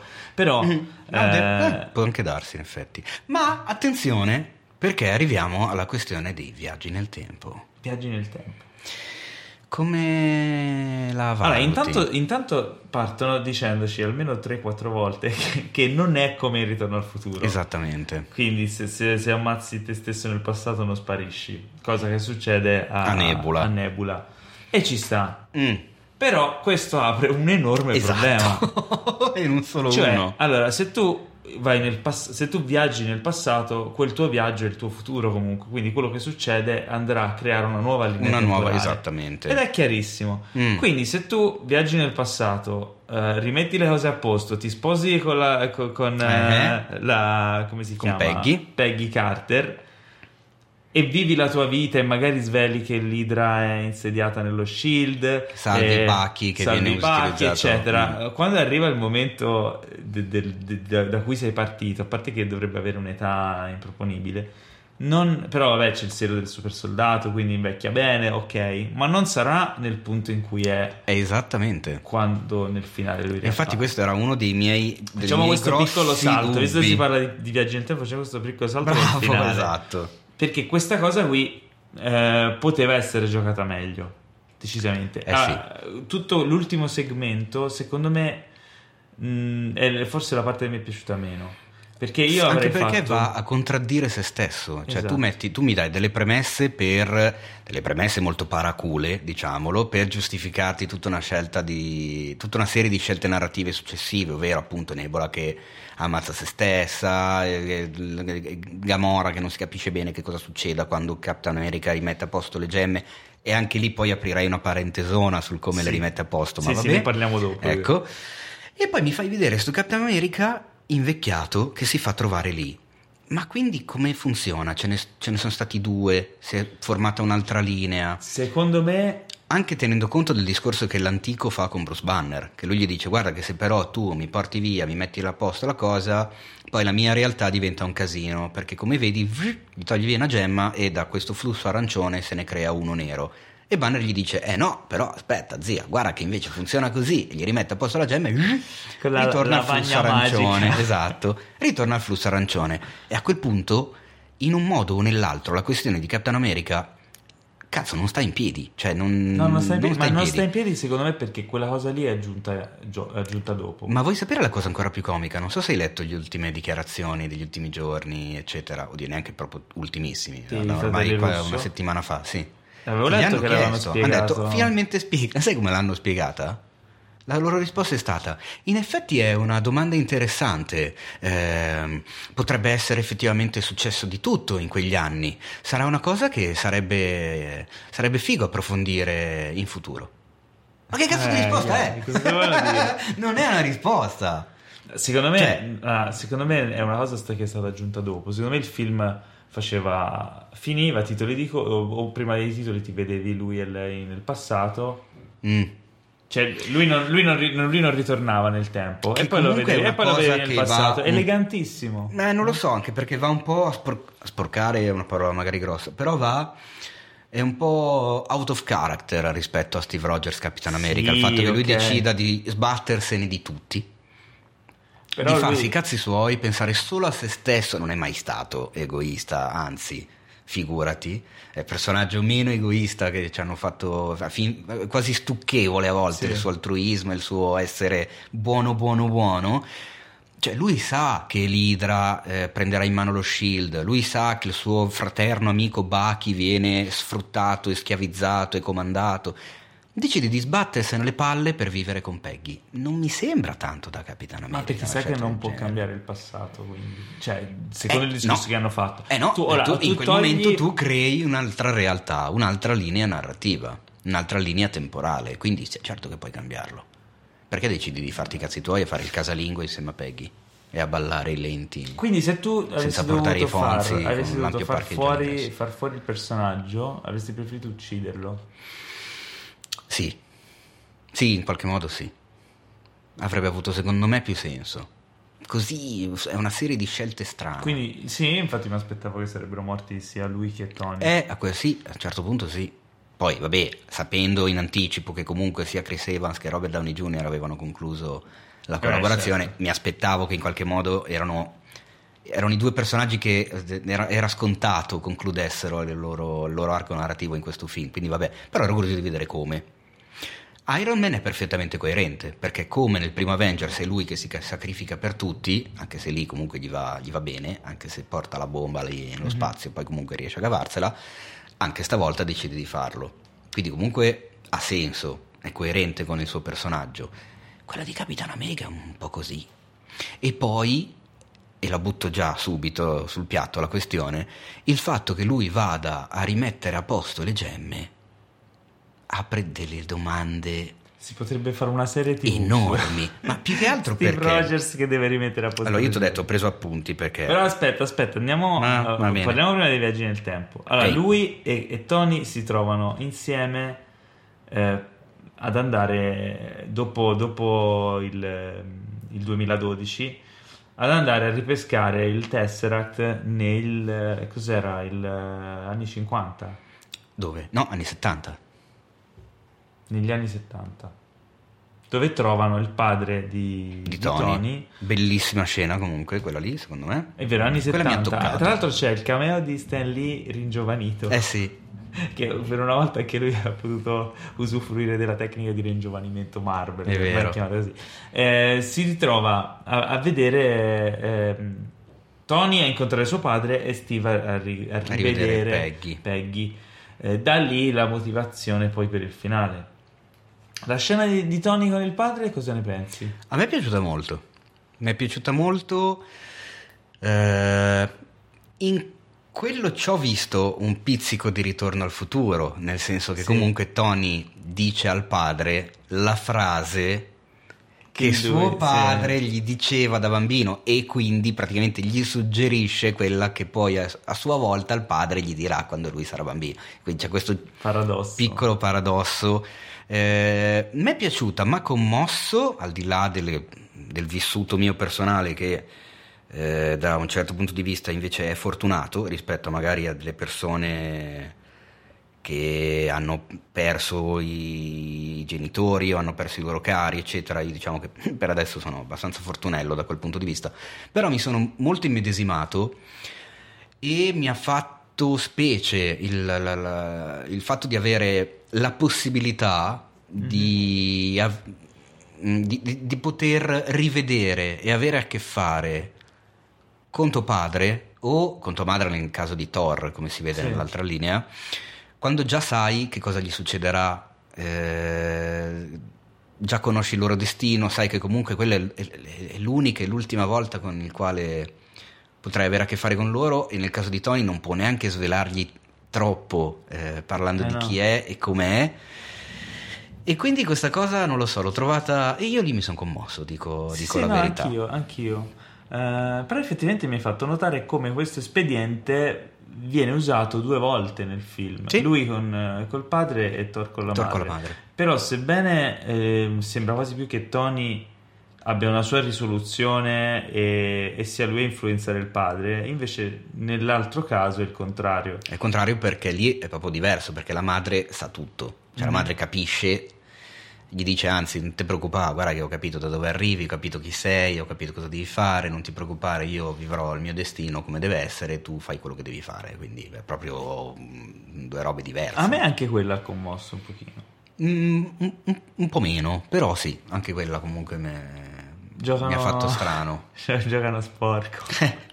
E sono secondo me scene che toccano più il pubblico di una certa età rispetto al target magari ragazzino che magari non ci fai caso, non ci rifletti su, su, queste cose, no. Ah sì, perché... forse perché anche rivedere i genitori giovani. So è, è quello il fatto, cioè, quando tu ti trovi ad avere la stessa età sì. di tuo padre Beh, sapendo avrebbe... cosa ti ha portato lì, che è poi il, la scintilla che ha fatto venire in mente a Bob Gale l'idea per Ritorno sì, al futuro. Sì, cioè, chi, chi è, nato tutto da lì. incontrare i propri genitori da giovani. È lì è la cosa, cioè. nel bene o nel male, perché poi magari sì, sì, esatto. coglioni. Sì, infatti. Può essere. Ehm, poi c'è allora, l'altra situazione è quella di Guardiani della Galassia, il sì. primo. Tra l'altro la scena è esilarante quando si vede Star Lord senza la musica che sta ascoltando. Assolutamente. Eh, tra l'altro, qui eh, ho letto una, in, una, in, un'intervista agli autori che eh, in realtà avevano previsto tutta una, un, una, azione complicatissima per permettergli di eh, prendere la gemma a Star-Lord. Eh, cosa che complicava un sacco e allungava un sacco la scena, che poi hanno risolto semplicemente con una botta in testa esatto. e, per, per velocizzare l'azione. E poi ci sono la, la scena di cui abbiamo già parlato. La di... tua scena preferita? Sì, la scena preferita di, di, di Vormir, eh, in cui finalmente perde la vita Black Widow. Che anche eh... lì secondo me stride un po', perché l'enorme, più che altro va un po' a depotenziare il sacrificio enorme che Thanos deve affrontare in Infinity War, ovvero quello di uccidere la propria figlia. Qua ci sono due amici, sì, ok, sono amici, però uno è sposato con un'altra, ha i figli con un'altra. Lei aveva la tresca con, con Hulk. Sembra insomma, quasi che basti che... solo buttare qualcuno eh, sotto. Insomma, non mi è sembrata così. Vabbè, però sì, cioè, stanno cercando di salvarsi la vita l'uno a, vicenda. Ma grazie al piffero sono lì. Eh, eh, ah. Il fatto che eh, dia, cerchino di dare la propria vita per salvare l'altro Ah, allora dici che questa entità che decide eh. se darti o no la gemma lo capisce e te la dà lo stesso. Eh, Anche se non è l'amore della tua vita, cioè doveva essere qualcosa che ami. Qualche... Vabbè, non è che Thanos fosse così amorevole verso, un po' tirata verso per i capelli. Beh, insomma, insomma, ci rimane Secondo un po' sotto. Eh. So. Comunque, eh, è interessante capire come poi eh, Steve Rogers vada a rimettere questa gemma. E lì. è questo che volevo arrivare. E io volevo arrivare qui per, per poter aprire Anche perché scenario. va lì e si trova a Teschio Rosso. Che come sappiamo non è che vadano molto d'accordo loro due. Esatto, questo, questa rimpatriata. Eh, che però non vediamo. Eh, lì è un po'. E non si capisce come faccia. Io ti dicevo, ho preso appunti perché sennò poi viene fuori il casino. Ah, non mi ricordate, mi già. Allora, la gemma dell'anima, appunto, lui la deve riportare a Vormir e becca mm. Teschio Rosso e non si capisce bene come faccia a, ri- a riportarla dove era perché. Non si sa dov'è. Cosa fai? La butti giù. Come? Boh, non si sa. Ma da Teschio Rosso dice guarda io ho questa gemma eh, tieni, guarda. so che apparteneva a voi dove la devo mettere? e va bene la gemma dello spazio visto che lui comunque come premessa deve riportarle come erano giusto? Sì. quindi la gemma dello spazio deve essere all'interno del Tesseract del cubo sì eh come mm, dove, cosa fa? Se lo costruisce? Lì viaggia dal collezionista, chiede, chiede se ha un altro cubo eh, cioè, nel quale puoi infilare. Oppure chiede dove no, c'era un cubo, dove è uh-huh. stato costruito, eh, devo mettere questa cosa. Va bene. La gemma della mente deve essere rimessa nello spettro, di Lo- nello, nello scettro di Loki. Ok. Eh, e anche qui vorrei tanto sapere come cacchio fa. Eh cosa fa? Va da Loki e gli dice ciao, sono Capitano America, no, ho per te ho una gemma per te, tieni, mettitela nello scettro, non so, ma vado avanti, perché aspetta, alla quella più bella ci arrivo dopo, la gemma del potere, che è quella che si vede appunto in Guardiani della Galassia con la scena fighissima di, di Stardoll che sì. gli cade, che era, non so se lo sì, sai, sì, ma era non era eh, previsto. Era, una, era un errore. Improvvisazione. Anche lì deve rimetterla nell'orb. E anche qui vorrei tanto sapere come fa a fare queste cose. Quella del tempo, basta che va indietro, la regala all'antico e gli dico, guarda, eh, tieni, gemma verdina del tempo, yeah. Ma la cosa più bella è la gemma della realtà. Qual è? Era quella che era in forma liquida all'interno del corpo di ah, Jane, sì, ovvero Natalie Portman. E vorrei tanto sapere come cacchio fa a rimettercela di dentro. violenza, la immobilizza. E gliela infila nella gola. A, a, oppure, a oppure, le fa una presa al collo, la fa Dai, svenire. Cioè, è, è abbastanza niente. implausibile tutta la situazione, no? Cioè loro ah, ci dicono, lui va indietro e le rimette a posto. Ah, tu, come, tu come faresti? E a me deve andare bene. Tu come faresti? Non ne ho idea, infatti ho non soluzione. faccio lo sceneggiatore di un film da 350 no, no, no, come milioni di dollari. se tu fossi Steve Rogers. Ah, se io fossi Steve Rogers. Eh. Eh, oddio, se io fossi Steve Rogers intanto farei il modello per i costumi da bagno. io ho la soluzione. Allora, tu la prima che devi riportare è quella del tempo. E ok. Vai dall'antico e fai ho riportato la gemma del tempo. E poi, già che ci siamo, avrei anche queste altre che non so come rimettere a posto. E Tilda ti dice: Ci penso io, fa due magie e tutto a posto. Ah. Tac. Beh, non eh. male. Apre, apre, due portali. Ma sì, certo, via. Eh, e via. Un portale verso il flusso so. sanguigno di mm. Natalie Portman. Esatto, guarda che quella strana eh, come cosa. Ah, comunque è fattibile. Mm, molto fattibile. Altra questione. Allora, dopo lo schioccone di Hulk ritornano tutti, giusto? Ok, tornano tutti a casa, però ritorna eh, nebula, nebula non è nebula, ma è e l'altra okay. nebula. No, no, ma dico, ritorna la popolazione dell'universo, delle galassie e del mondo, giusto? Eh, ma ora ci arriviamo, siamo quasi lì. Eh, ma perché c'avevo anche un'altra questione che Sempre sul ritorno delle gemme? No, sul ritorno della gente. Allora ci arriviamo. Ok. Cioè, ci siamo quasi. Viaggi nel tempo. Vormir si sacrificano, eh, però Neb- eh, Nebula viene rapita e viene sostituita e riappare eh sì. Thanos. Lì ho detto che figata. Perché anche lì non si capisce come queste due Nebula abbiano un'antenna in comune, cioè condividano sì, questo... Beh, lì quello è un po'... Beh, anche questa è un po' comodina, eh, Un po' cosa. comoda. Eh vabbè. Però vabbè, vabbè, hanno avuto un po' di problemi mm, per okay. Tu quindi ci sta. Riportare, riportare in scena Thanos è una figata sì, perché assolutamente. un po' mi dispiace, cioè bello all'inizio, sì, però un po' mi dispiaceva aver perso Thanos che comunque è un personaggio finalmente un cattivo figo, Re, reso bene, recitato bene con, con un insomma con una eh, con un bel background, con una bella storia. Sì, riescono Quindi, a ritirare fuori Thanos senza farlo sentire ah, hanno ricicciato Thanos un'altra volta. Invece è fresco perché Thanos ha una seconda chance praticamente. Eh sì. Molto figo. Eh, e quindi Nebula diventa la, il double agent, l'agente sotto copertura di, di, Thanos. Tornano lì, lei tranquilla, tranquilla. Anche zitta, lì poi zitta, lì c'è, cacchia, un, cacchia. c'è, una cosa strana che te la dico io, mi sa che è nella tua lista. Eh, Hulk decide di schioccare lui le dita col guanto costruito da Tony, che anche lì potevano chiamare Carol Danvers. Vabbè. Ma è, è, beh, C'è lui lì, lo schiocca lui. Perfetto. Nebula apre questo portale. Mm. Come, come, Dal cioè, quale non è, passa non è ben spiegato. Chiunque. Passa, passa tutta la... Passa un'intera flotta gigantesca. La stazione spaziale di come Thanos. Entra solo quella. Beh, cioè, ma se la vedi, vedi, passa fuori la stazione capito, mega gigante. La, perché? Co- la nave madre. Cosa? Chi? Cioè non... Eh? Non so, mi è sembrato... No, no, più che altro come fa a aprire questo portale? Lei esatto. ha un esatto. dispositivo. Ah, lei aveva trovato il dispositivo di... Di, di Nebula, sì. quello che aveva sulla mano. Sì. Forse l'hanno duplicato, non lo so. Eh, ma... Vabbè. Hanno una tecnologia. Vabbè, eh, comunque, certo. riesce a fare questa cosa. Mm, ok. Entrano, arrivano tutti, Thanos è lì, qui inizia il terzo atto, cioè è già iniziato il terzo atto dal loro ritorno e eh, il terzo atto è l'atto dell'esaltazione, cioè raggiunge delle vette di, di isteria collettiva, cioè altro che... Io ho pianto e riso nello stesso tempo, cioè è allucinante.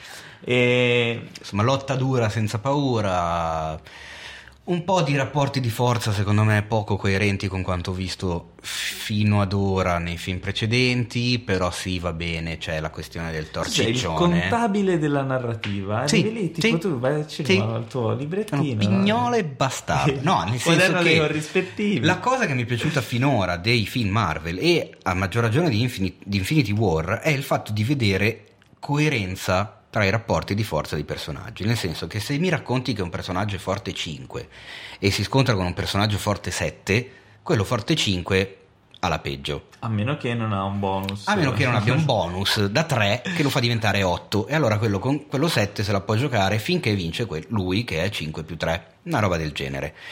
In Endgame questa cosa mm, se la giocano un po' come Vabbè, cazzo vogliono. Thor è il malus panza. E ok, però... E eh, Thanos ha, il, ha, l'armatura. Sì, Thanos ha l'armatura, ma non ha più il guanto. Non è il e se guanto, la vede contro, nell'ordine, Captain America con il martello. Ah, aspetta, Thor Captain con America Stormbreaker arriva, arriva dopo. e Capitan Marvel, la piglia pure a schiaffi pure lei. Cioè, questa mi, mi fa fuori un, un, una nave intera passandoci in mezzo e un Thanos senza guanto la piglia no, a ceffoni. Thanos le tira il pugno con la gemma. Con, ma con quale gemma? La gemma del potere. Mm. Thanos si toglie una gemma dal guanto e le tira un pugno. Mm. Questo fa. Sì, vabbè. Boh, Eh, non lo so, mi sembra. Thanos aveva il, il guanto quando Mm. lei arriva. Ah, è vero, hai ragione. Allora, prima le busca, se non sbaglio... Aveva Sì. Ah, ok, allora sì. Thor e, e Tony le buscano Mhm. da Thanos eh, all'inizio, quando, quando vanno a combattere. E vengono messi in disparte. Pri- prima Tony, che si schianta, ma il funzionamento rimane lì. Poi Thor e eh, sta per essere ucciso da Thanos che gli, gli rifà quello che lui ha fatto a, Esatto. a Thanos nel film precedente. E lì si vede questo, questo martello che si muove, al che io pensavo che lo stesse chiamando Thor. anche perché si è visto che solo lui lo può usare. Il Visione l'aveva sollevato, però, Mhm. però vabbè, Visione non c'è più. E invece, E invece? e invece arriva il martello addosso a Thanos, torna indietro, lo prende Steve Captain Rogers, America. Captain America lo prende e c'è quella, e parte la musica, il tema. Che cazzo, Teo, cioè, lì assurdità, cioè. Lì eri livello emotivo, livello di- No, ma io ho tutto il cinema, tutti i cinema. ma è giusto perché ri- riescono a far confluire emotivamente tutto in quel momento lì. Questa cosa qui te l'hanno. cioè rimane coerente perché lui era- l'aveva mosso un pochino in Mhm. Avengers Age of Ultron. eh, è diventato degno del martello. Certo. Ci sono due armi in campo perché c'è sia il martello che la, Lo Stormbreaker. Stormbreaker. E quindi, cioè, secondo me quel momento lì è l'apice emotivo del film. Quello è subito dopo i portali, perché vediamo arrivare tutti. Eh. No, intanto, eh, secondo me lì, quel, quel momento prima dei portali, solamente mh, Captain America contro eh, Thanos, che tra l'altro fa delle evoluzioni, robe secondo me lui era da un po' che lo sollevava il martello. Così per i cazzi suoi in cameretta. No, quando Thor dormiva lui gli prendeva il martello e si allenava. Ah, ecco, certo. Perché fa delle evoluzioni, fa delle robe che devi averle provate prima. È no? Chiaro. puoi- Ah, lì è bellissimo. E poi i portali arrivano tutti e lì c'è questa- questo unicum mai visto prima su, su schermo. Forse anche troppo. Io la prima volta che l'ho visto non ho capito nulla. Cioè, devo dire che do- dopo qualche inquadratura poi esce fuori Ant- esce Ant-Man, diventato Giant Man. E inizia a calpestare gente. C'è questa splash Succede page. veramente un puttanaio. Compresa, secondo me, un'inquadratura un filino pff, troppo gratuita. Eh, Dimmi un'inquadratura bella. Eh? Dimmi un'inquadratura che ti è piaciuta. Ma molte, a livello di fotografia comunque questo film è, in generale mi è piaciuto parecchio. Cioè è secondo me uno di quelli riusciti bene, cioè com- le composizioni sono belle, la, la fotografia è curata, quindi va bene.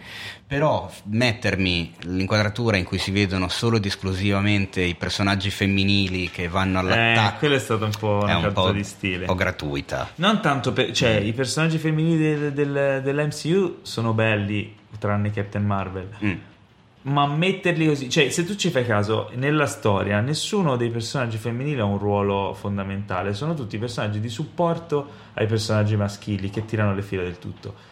Tranne Nebula in questo, in questo film, che comunque ha un, Eh, però un Nebula ruolo comunque... un po' più importante. un po' Sì, più Nebula. Nebula è quella che è l'unica che ha effettivamente un ruolo ehm, funzionale alla storia, ma ci troviamo comunque di fronte a, a personaggi come addirittura Black Widow che non sono... eh, cioè che serve da elemento per scatenare la Mhm. reazione, cioè mh, la sua morte è un dispositivo narrativo. Eh sì, certo. Vedere invece quest- questa scena con tutte loro cioè, insieme ad aiutare Captain Marvel, questa splash page di tutti i personaggi femminili mi è sembrata un po' gratuita, cioè come dire guardate, eh, guardate che abbiamo anche noi personaggi, cioè non lo so, che, che senso? Eh, Forse- boh, non lo so, neanche, Anche- io, anche io l'ho trovato, anche perché è forzatissima, cioè lo vedi che è stata cre- creata e costruita apposta. Non... È forzata, non- ma anche da, da- da donna non sarei orgoglioso, cioè non sarei contento. No, ma io infatti lo sto dicendo in quanto donna, cioè, Eh. eh, non, eh, non l'ho... no, questo è una, diciamo, un riferimento a, a, alle molteplici persone che in questi mesi mi hanno sempre detto di essere eh, ultra femminista e prendo le parti delle donne. Sì, e allora andate a franco culo, sono femminista, eh? Cazzi vostri. No, comunque, eh, non lo so, non l'ho capita, non, anche perché non non aggiunge nulla. Sembra si fa un... notare come cosa, dici ah guarda che hanno fatto ma perché? Cioè, non non boh. so se, se, potrebbe essere una di quelle aggiunte a posteriori. Dici? Sì, secondo me per esempio si aprono i portali, il primo personaggio a uscire dai portali è Black Panther. Mm-hmm.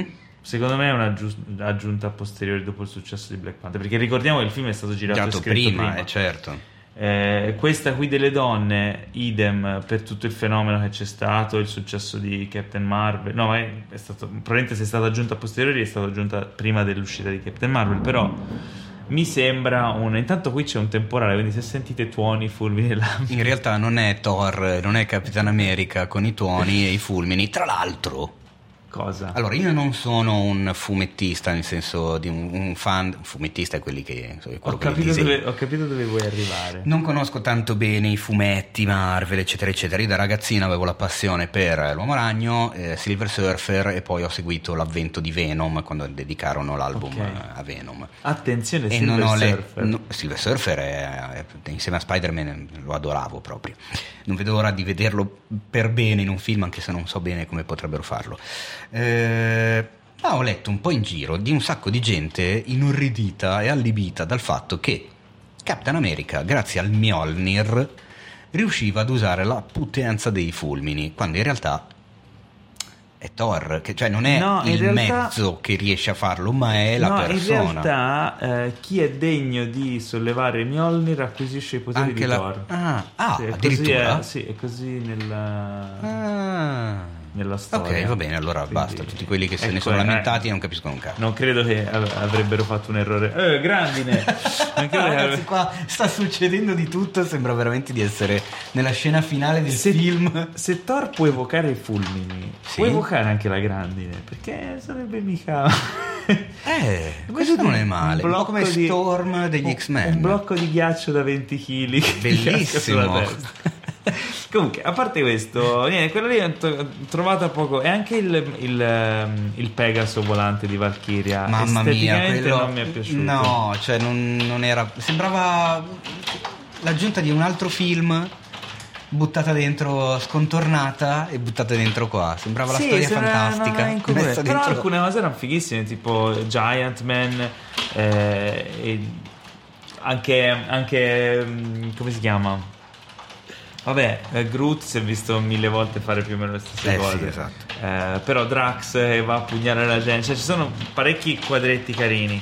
È la prima volta che l'ho visto, però non ho capito nulla e l'ho dovuto rivedere per stare attento un po' a questa parte. Ma ragazzi, stava veramente venendo giù il mondo. Adesso, cioè, tra un po', non lo so, verremo presi da delle forze oscure e maligne che arrivano in forma di grandine e ci fanno chiudere prima del dovuto. Comunque, allora, mi stavi facendo distrarre dai miei appunti.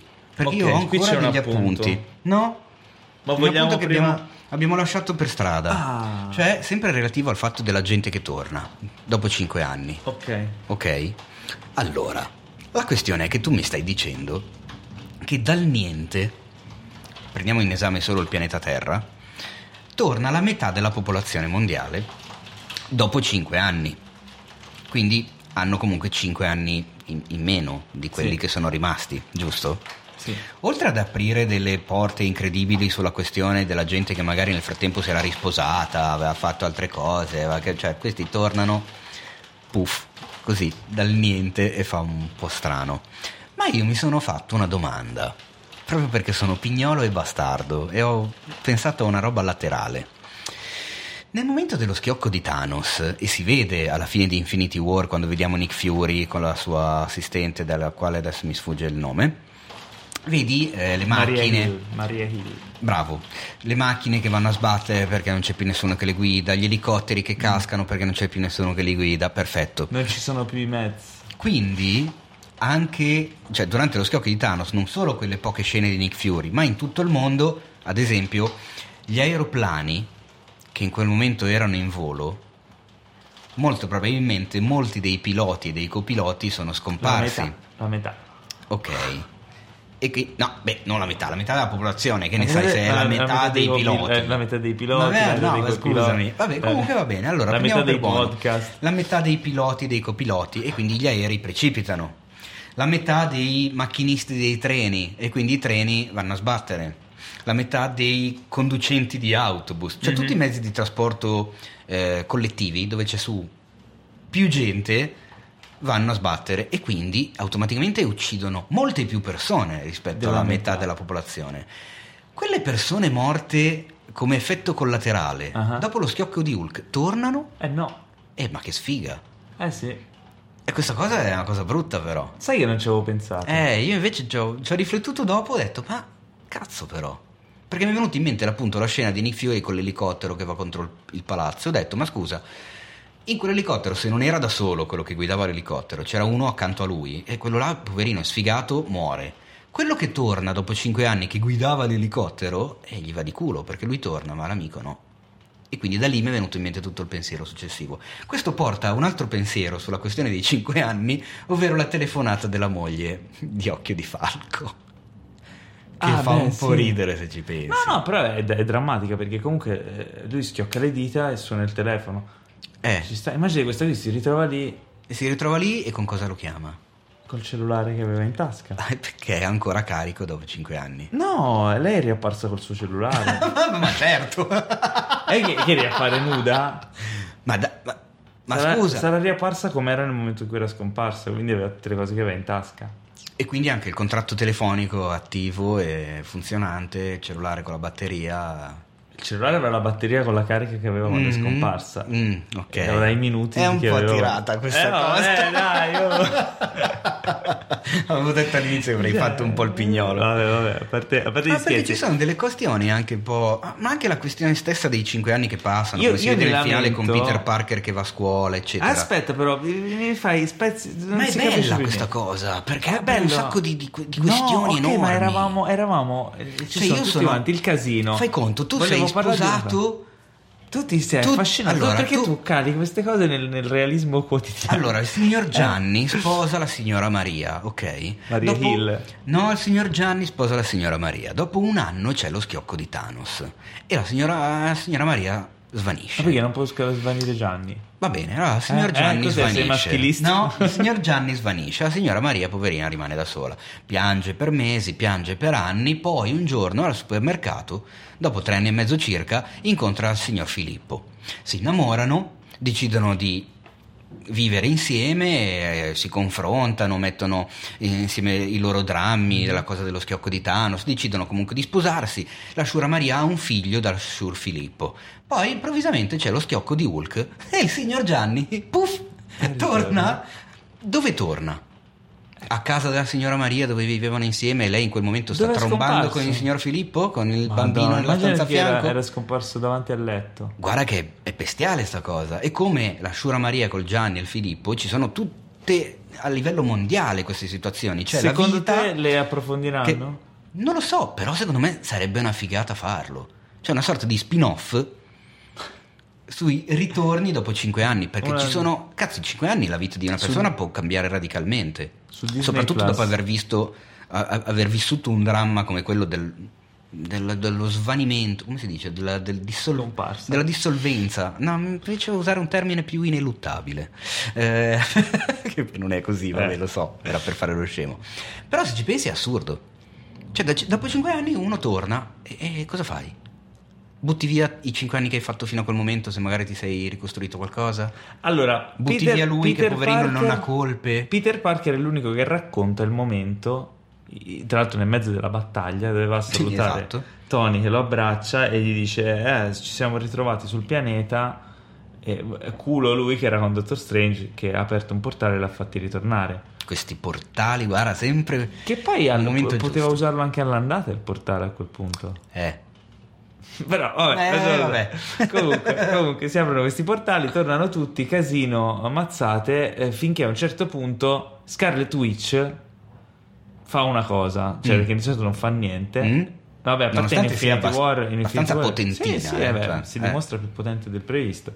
In Infinity War doveva distruggere il suo amato Visione.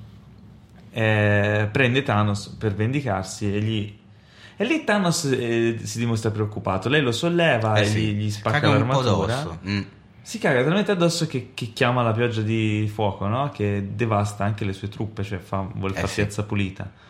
Eh, e lì poi arriva Captain Marvel a, Così. magicamente, Trupp. come uno schiocco di dita yeah. degli, degli, sceneggiatori, a risolvere la situazione di, distruggendo tutte le navi, prendendo il guanto. Eh, però, porca miseria, cioè, bello il momento, ma appena vedo Captain Marvel che risolve la situazione così, secondo me smorza eh, la battaglia. Cioè, è tipo, oh ragazzi, la, la festa è finita, no? quello che dice oh mio dio va sempre tutto peggio come risolvono questa situazione eh, sono le situazioni in cui mi immagino gli sceneggiatori attorno a un tavolo che hanno messo sai tutti i foglietti i post sì. con le situazioni allora questo sta così questo cosa cazzo come ne usciamo raga come ne usciamo e parla quello all'angolo del tavolo che era seduto bello polleggiato con le gambe incrociate sul tavolo che stava bevendo il caffè con gli Oreo e con il biscotto in bocca dice Arriva Capitan Marvel dal niente, spacca l'astronave. Grande, tutti figa la soluzione. Cioè, sono quelle cose che dici, vabbè, no, ma... Sì, lo sape- cioè, erano tipo... Perché? Ok, quindi quando lo facciamo arrivare... eh. Non lo so, mi sembrano soluzioni esageratamente comode. Per quello torno a dire come all'inizio che tra i due Infinity War è costruito e gestito e portato a termine molto sì, meglio. È, è impeccabile. È anche il film in cui vincono i cattivi. Cioè e forse, forse anche per questo che mi piace di più. Io eh, devo avere qualche problema. Eh, no, beh, tutti... Ci hai fatto far caso tu? No, perché è l'unico, è l'unico, film diverso. Eh, tutti i film di supereroi sono uguali, quello, cioè uguali nella, nella loro conclusione, quello no. In questo caso qui, comunque, cioè, il finale cioè, è bello. Lo è eh? se ribalti la situazione e vedi Thanos come protagonista. Sì, allora in beh, quel caso è chiaro. identico agli altri. Il problema è che il protagonista è il cattivo, quindi vabbè.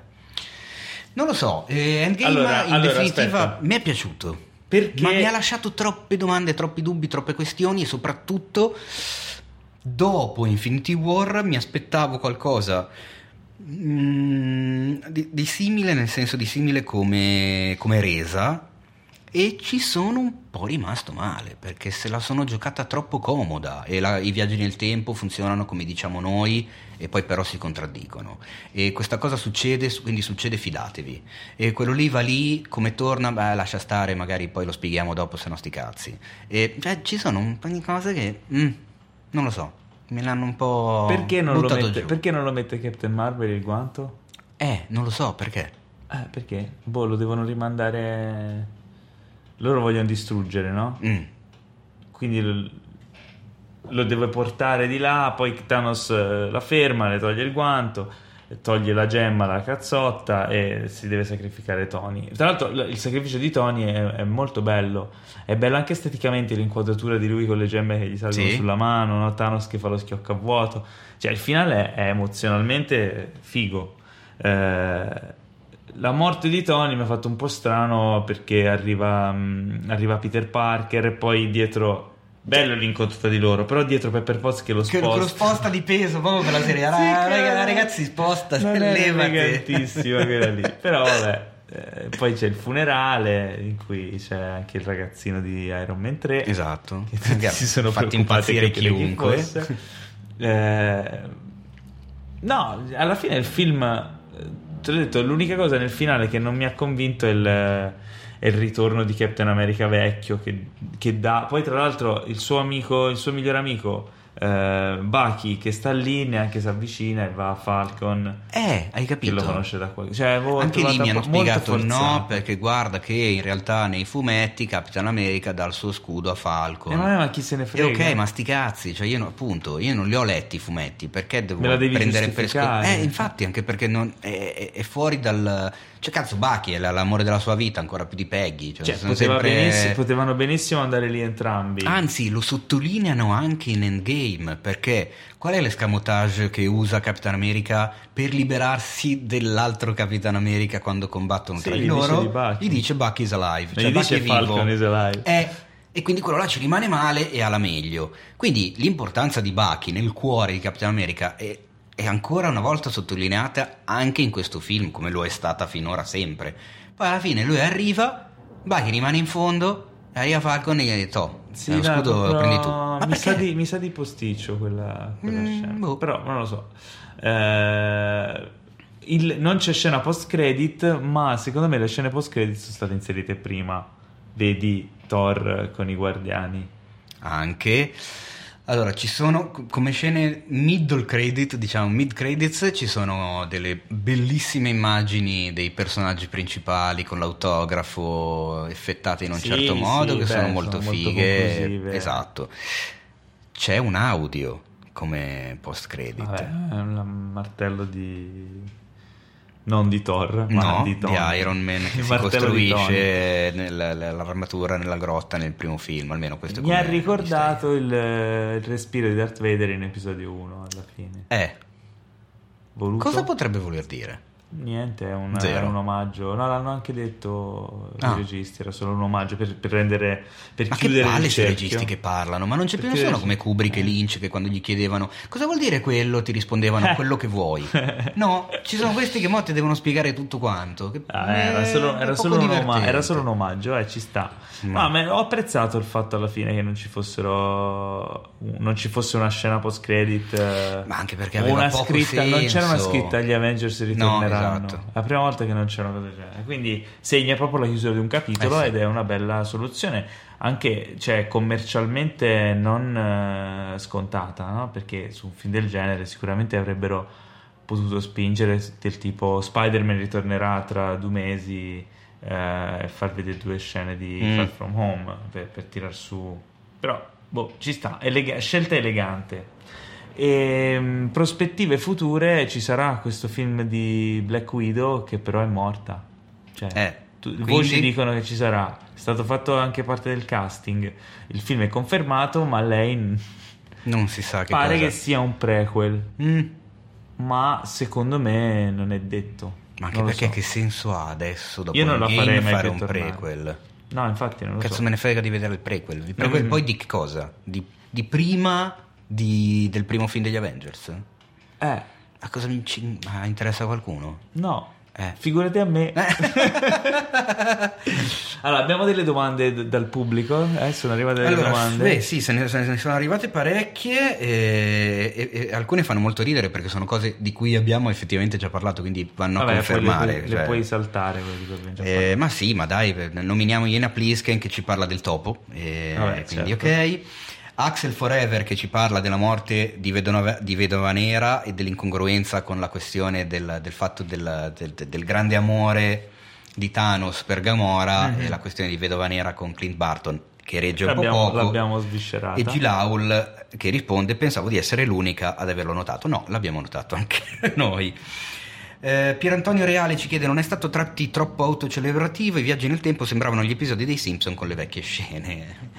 Eh, un po'. Pochino, però dai, eh, non lo so, io Solo quello di Avengers mi ha dato questa impressione. Di solito sono più cattivo io su queste cose. In realtà questo giro Però, vabbè, ci, ci sta, stava. Eh, cioè... Smorz... C'è un secondo atto che smorzava. Comunque. Cioè, devo dire la verità, anche la seconda, lo... la seconda volta che l'ho visto, le tre ore non mi sono pesate. Cioè, nessuna delle due volte che l'ho visto mi sono pesate. Fare un film di tre ore eh. che scorre così bene, che rimane così vivo e insomma funziona bene. Andrea facile. Pito 22 perché K ha dato lo scudo a Falcon in una Bachi, cosa di cui abbiamo appena parlato. Sì. Marcor 96, ma secondo voi fratelli russi è giusto che debbano giustificare le loro scelte in questo modo? Non sarebbe meglio lasciare allo spettatore le proprie interpretazioni? Ragazzi, siamo sulla stessa linea di pensiero, Vabbè. è meravigliosa questa cosa. Come fanno Ron? Oh, bravissima, Anita Favretto. Mi ricorda una roba che non avevo scritto negli appunti, ma mi ero segnato in testa, mm. come fanno Ronin e gli altri Avengers a maneggiare le pietre dell'infinito a mani nude senza subire conseguenze? in effetti è vero. Ma in realtà... Ce l'hanno fatto vedere nel primo Guardiani della Galassia cosa succede. Non, eh, quella è la gemma del potere. Mm. La gemma del potere non la puoi tenere in mano. E le altre? Le altre sì. No, no, no perché non le, vedo, non le vedi mai che le tengono in mano. La gemma dell'anima gli compare in mano ma galleggiante. La gemma, la gemma del, del, tempo, tempo è sempre galleggiante. Tenere è sempre galleggiante, anche quando l'antico gliela dà Hulk è lì che galleggia nell'aereo. Non lo so, secondo me dipende dalla gemma. Mm. E Paolo Caruso che ci chiede se facciamo la sigla degli Avengers all'inizio della puntata, cosa che ho male. fatto senza malissimo, senza Anche se- che non me l'aspettavo, però adesso ti capisco. Basta. Basta. Ti capisco quando io parto con la, sigla di Game of Thrones e tu non sei preparato. Ah, Eh, vedi, vedi, vedi cosa vuol dire. Poi invece su Facebook c'è Damian Samuele Bortoletto che ci chiede cosa ne pensate di Thanos e della sua missione. In Endgame è stato sminuito rispetto a Infinity War? In che No, no, nel senso che effettivamente Thanos alla fine dice: Vabbè, però se il- me stesso ha provato a dimezzare e questo è il risultato, allora faccio piazza pulita e ricreo un Ah, nuovo certo, universo. chiaro. Secondo me ci sta. Cioè, Thanos è un po' vuole fare il filosofo, però è tipo un filosofo da quattro soldi. Cioè, Beh. tipo, ha letto mezzo libro e e pensa di saper E va a tutto. far figo. Sì, cioè, lui è un po' così, ha capito tutto come vuole lui. E... Tra l'altro, altra questione che mi viene in mente adesso, sempre sul ritorno della metà della popolazione mondiale, giusto? Allora, lui l'ha fatto perché c'erano poche risorse e troppa gente, questo a livello galattico, universale, però parliamo di pianeta Terra. Una volta dimezzata la popolazione mondiale, fai conto, facciamo finta che da 7 miliardi diventiamo 3 miliardi e mezzo. Chiaramente anche la, la- la produttività del mondo, le industrie e tutto quanto si dimezzano. Perché Vabbè, ho capito meno operai, meno E quindi questa cosa si rimette in piedi in 5 anni, si arriva ad avere una, produttivi- una produttività che faccia in modo di mantenere quella popolazione mondiale lì. E magari in 5 anni da 3 miliardi e mezzo diventiamo anche 4, perché comunque la popolazione mondiale cresce. Poi improvvisamente dal nulla, in mezzo secondo, tornano altri 3 miliardi e mezzo di persone che però devono affrontare un mondo che ormai si è assestato sul fatto di produrre roba per la metà della gente. Come cazzo fanno? È un casino anche qua. Quindi forse non è stata una grande scelta quella di riportare in vita tutti quanti. Eh? Tra l'altro, eh, c'è una scena, mi hai Dubbio. fatto ricordare una scena in cui Captain Marvel, a proposito dello schiocco, dice ci sono non so quante infinità di altri pianeti e nella versione italiana lì c'è una traduzione un po' strana, un adattamento che secondo me non è molto comprensibile nella versione italiana, perché lei in italiano dice ci sono un'infinità di altri pianeti e sfortunatamente voi non eravate lì. Sì? Nella versione inglese, inglese dice ci sono un'infinità di altri pane- pianeti che sfortunatamente non avevano voi. Esatto. Cioè, Eh, non avevano voi eroi dis- non avevano nessun eroe a disposizione. Voi sulla, te- sulla la Terra ha a disposizione tutti questi eroi. Mentre gli altri aiutano. no. Mentre gli altri pianeti Eh, no. E quindi io devo andare a servire anche gli altri pianeti più sfigati che non hanno certo. supereroi. E che non capisco Nella versione italiana eh, diceva sfortunatamente voi non eravate lì. E questa cosa qui io non lo- cioè, secondo me si Ah, capisce tu l'hai meno. co- Sì, no, io l'ho sempre colta Cioè, nel- nel senso- in quel modo lì. Cioè, visto che lei ha, fatto, ha fi- appena finito di fare la stronza, fondamentalmente, di rendersi antipatica, Finita è iniziato, voleva, lei- voleva un po' fare quella, un po' pia- un po' di piaggeria dicendo, eh, ma io mi devo occupare altrove perché non Eh. sono tutti fortunati ad avere voi che siete fighi. Cioè, gliel'ha buttata un po' lì così per cercare di risalire Sì, nella- sulla scala della simpatia, anche se No. poverina non ce No, la fa. non ce la può fare. Tra l'altro con i capelli corti sembra l'asciura. No, dai, è più carina con i capelli corti. La prima volta che ho visto il film, sì, la seconda volta che ho visto il film mi sembrava più l'asciura di quella che rifiuta i due fustini di detersivo al, al posto del, del Dixan. Sai quelle... non lo so, è un po' una tiratura da casalinga disperata. po'- Ah, forse nella battaglia finale fa un po' strano. La battaglia Eh. finale fa un po' strano. Mm. Vabbè. Però, boh. Allora, Marilea Calvitto ci chiede: Gamora non si vede alla fine del film, sparisce a causa dell'utilizzo del guanto da parte di Iron Man? No, se ne va, secondo me. Se ne va e basta. Perché alla fine vediamo comunque che eh, Star-Lord eh, la sta cercando. La sta cercando perché, avendo riportato le gemme dove erano, teoricamente Gamora non viene sacrificata da, da- da Thanos. Sì. Ok. Ma Vedova No, Nera no, no, comunque no, non, lei, non, rimane, tor- non lei non torna. ritorna nel- indietro nel tempo. Gamora eh, si è, è saltata nel futuro praticamente. Eh. Eh. Ah, ok. Quindi, Quindi, eh, ha saltato il momento ha in cui saltato il viene- momento, certo. Mm, vabbè. John Fante ci chi- come John Fante? Vabbè, sarà un account, magari. John Fante è un autore letteratura americana che a me piace molto, ma non credo sia quello che mi ha Eh, scritto sulla pagina Facebook. italiano. Ma gli autografi alla fine sono di quelli che non ci saranno più. Gli autografi di cui parlavamo Beh, prima, tra l'altro, tutti. non tutti, anche perché appunto abbiamo Alcuni visto ci saranno. che. Eh, No, hanno messo quelli più storici, dai. Eh, tra i tanti dubbi che lascia il film, Davide Fiore, per quale ragione Thanos quando utilizza per la prima volta tutte le gemme non subisce assolutamente nessuna conseguenza e giustamente gli succede qualcosa solo mentre cerca di distruggerle, mentre Hulk, che tra l'altro afferma di poter assorbire gran parte della radiazione del guanto, quasi ci rimane secco? Beh, tu hai detto che anche in Infinity War ci sono dei segni su eh sì, Thanos, quindi... infatti sì. Quindi Davide Davide era Fiore evidente. Era, sì, esatto, forse potevano Comunque Hulk, Hulk e Thanos. Eh, cosa vuol dire? Paolo c'è la mare, Paolo c'è la mare. Eh, Thanos, Sofiane, Teo Thanos eh, dovrebbe essere più potente di Hulk. Thanos dovrebbe essere più potente di Hulk anche senza guanto? Secondo io non le so ste sì. cose. Non lo eh, so, non lo so, non ho... Oddio, credo. in Infinity War si vede che Hulk le busca. Eh, Quindi... appunto, quindi sì. Mm. Il Bandini 89 ci chiede tra l'altro Bandini che è il cognome di Arturo Bandini che è protagonista di molti libri di John Fante quindi questa, Ah. cosa secondo me loro due si conoscono è la stessa persona qualcuno è riuscito a vincere la famigerata Co- Coca-Cola Ah, no, nessuno. Nel senso, Cosa? Ti ricordi alla prima di. Insomma, la prima, quando siamo andati a vedere eh, Endgame, avevamo detto. eh, ah madonna non avevo capito che Nessuno, anche sei. perché ci siamo messi ovviamente dei travestimenti per non farci riconoscere. Ma non è vero. ora figurati se andiamo a offrire Coca-Cola in giro noi. Eh. Teo aveva il nasone coi baffi. No, in realtà Teo era travestito da eh, Io- Euron Greyjoy. no io ero travestito da persona alta quindi ero assolutamente irriconoscibile Esatto. Paolo invece se posso raccontarlo perché mi hai fatto spaccare da ridere Ah no, eh beh, io Ci siamo è beccati giusto. al bar dell'Arcadia di Melzo. Allora, tu eri allo spettacolo delle 10 di mattina, Delle io 10, ero sì. a quello successivo delle 14. Quindi io quando sono uscito dalla sala ho, Insieme a un'orda di gente che aveva appena chiaro, visto Endgame. ho beccato Paolo che aveva gli auricolari nelle orecchie al bar per evitare di sentire spoiler. Quindi praticamente la conversazione è andata tipo Ah ciao Paolo allora? Ciao Teo ho le cuffie perché così non sento spoiler. Ho capito però eh, adesso volevo salutarti. Cosa? Ho detto che volevo salutarti. Comunque il film Non mi dire niente! No non ti dico niente Volevo dirti soltanto che è, è è figo perché No no voglio sapere! E scappa via questo è stato il mio incontro con Paolo il giorno del film. Detto, Eh, "Vabbè, ma- ma cioè, la C'eravamo scritti, quando- oh ci vediamo, eh. Cioè, Ma che cazzo ci vediamo a fare allora se devi reagire così?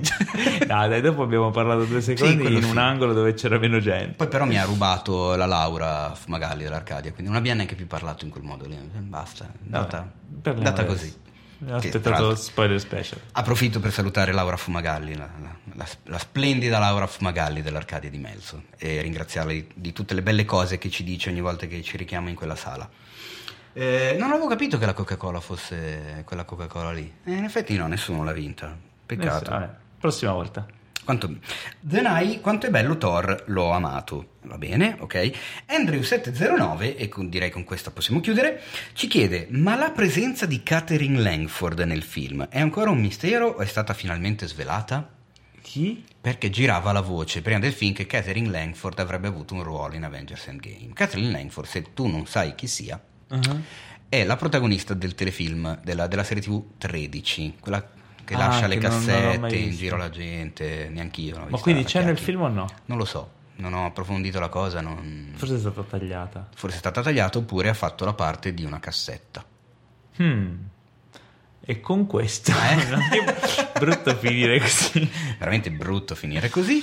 Comunque speriamo che abbiate apprezzato questo spoiler special. Purtroppo avevamo promesso qualche ospite, ma eh, periodo complicato a livello di organizzazione degli appuntamenti. Possiamo siamo sputtanare quelli che ci hanno dato buca pubblicamente. No, dai, perché magari poi vengono No, al prossimo. È poco elegante. Poco elegante. Però poco secondo elegante. me- Però ne faremo un altro di spoiler special prima o poi? Sì. Sì, Su cosa lo faremo? E chi lo sa? Eh, non vogliamo spoilerarvi. Eh no, è chiaro, come chiaro. te la butto lì.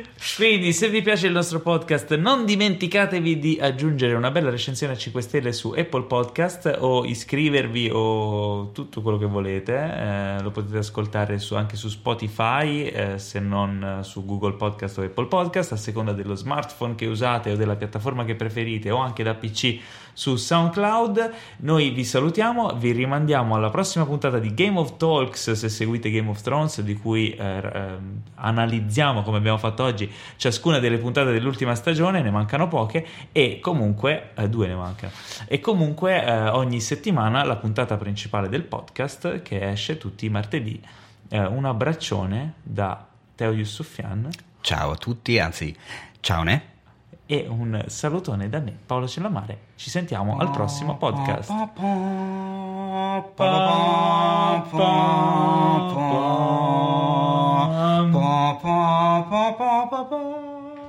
Zan zan.